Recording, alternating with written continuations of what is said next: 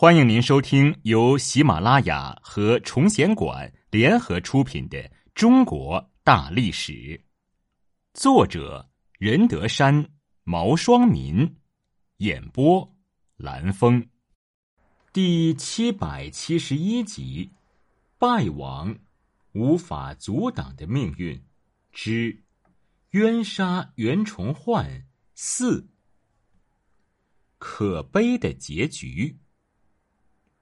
袁崇焕被下狱后，各路秦王的兵马便失去了统帅。明义宗命尚书梁廷栋、满贵充任文武经略，分驻西直门和安定门，以协调各军。皇太极得知袁崇焕下狱后，欣喜若狂。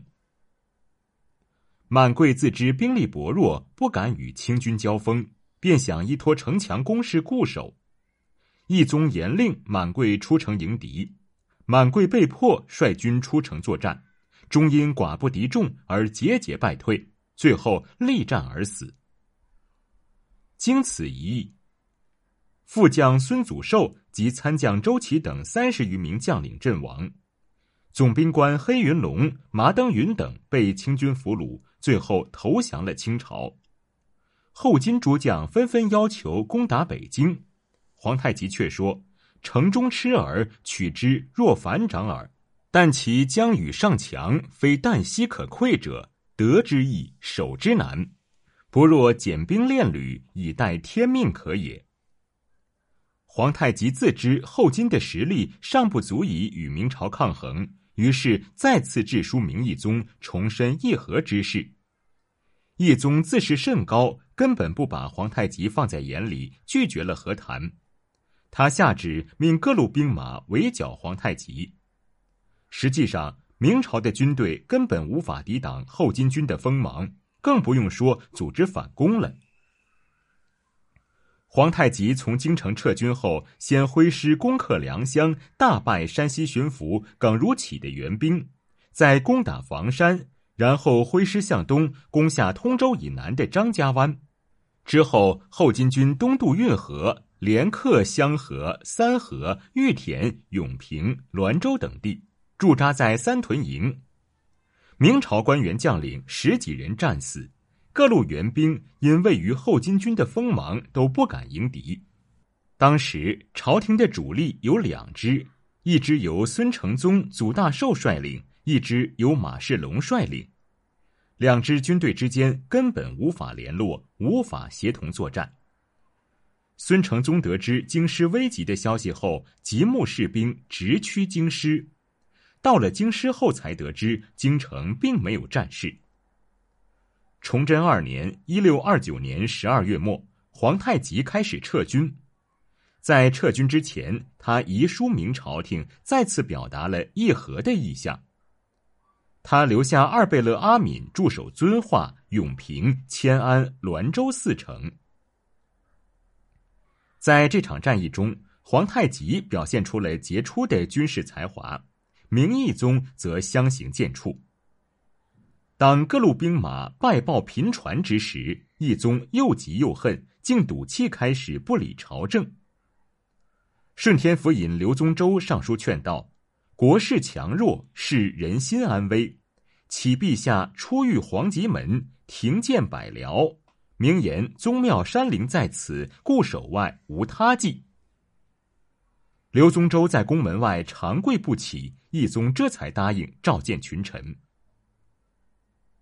随着战局每况愈下，义宗一度又有了启用袁崇焕的念头，甚至认为只有袁崇焕才能担负起镇守辽东的重任。但是，一些大臣却趁机生事。借袁崇焕之事来攻击阁臣乾隆熙，使义宗打消了这个念头。当初袁崇焕在入朝之时，曾经向乾隆熙请教迎敌方略。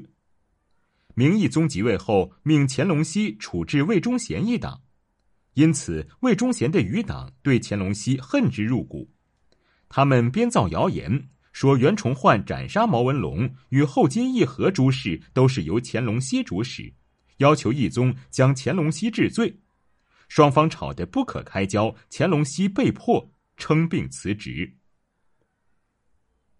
乾隆熙辞职后不久，温体仁被任命为礼部尚书兼东阁大学士，参与机务。温体仁是毛文龙的同乡，对袁崇焕擅自斩杀毛文龙怀恨在心，早想借机报复，于是他便诬陷乾隆熙，以打击袁崇焕。兵部尚书梁廷栋曾经与袁崇焕一同经略辽东事务，因意见不合，发生过一些摩擦。这时也趁机落井下石，向明义宗上书请求诛杀袁崇焕。一些大臣上书弹劾袁崇焕曾用重金贿赂乾隆熙，乾隆熙在离京之前将这笔巨款转寄给殷家，巧为斡旋等等。温体仁还企图借袁崇焕之事大兴冤狱，以将一己势力一网打尽。只因兵部尚书梁廷栋为人胆小，不敢出头而作罢。崇祯三年（一六三零年）六月初八，山东道御史又上奏诬陷乾隆熙与袁崇焕共谋，斩帅治兵，倡为款议，以信五年成功之说，卖国欺君，秦桧莫过。明义宗在盛怒之下，不加核实便草率下旨，崇焕擅杀逞私，谋款制敌。七秒军父失误封疆，现刑部五日内具奏。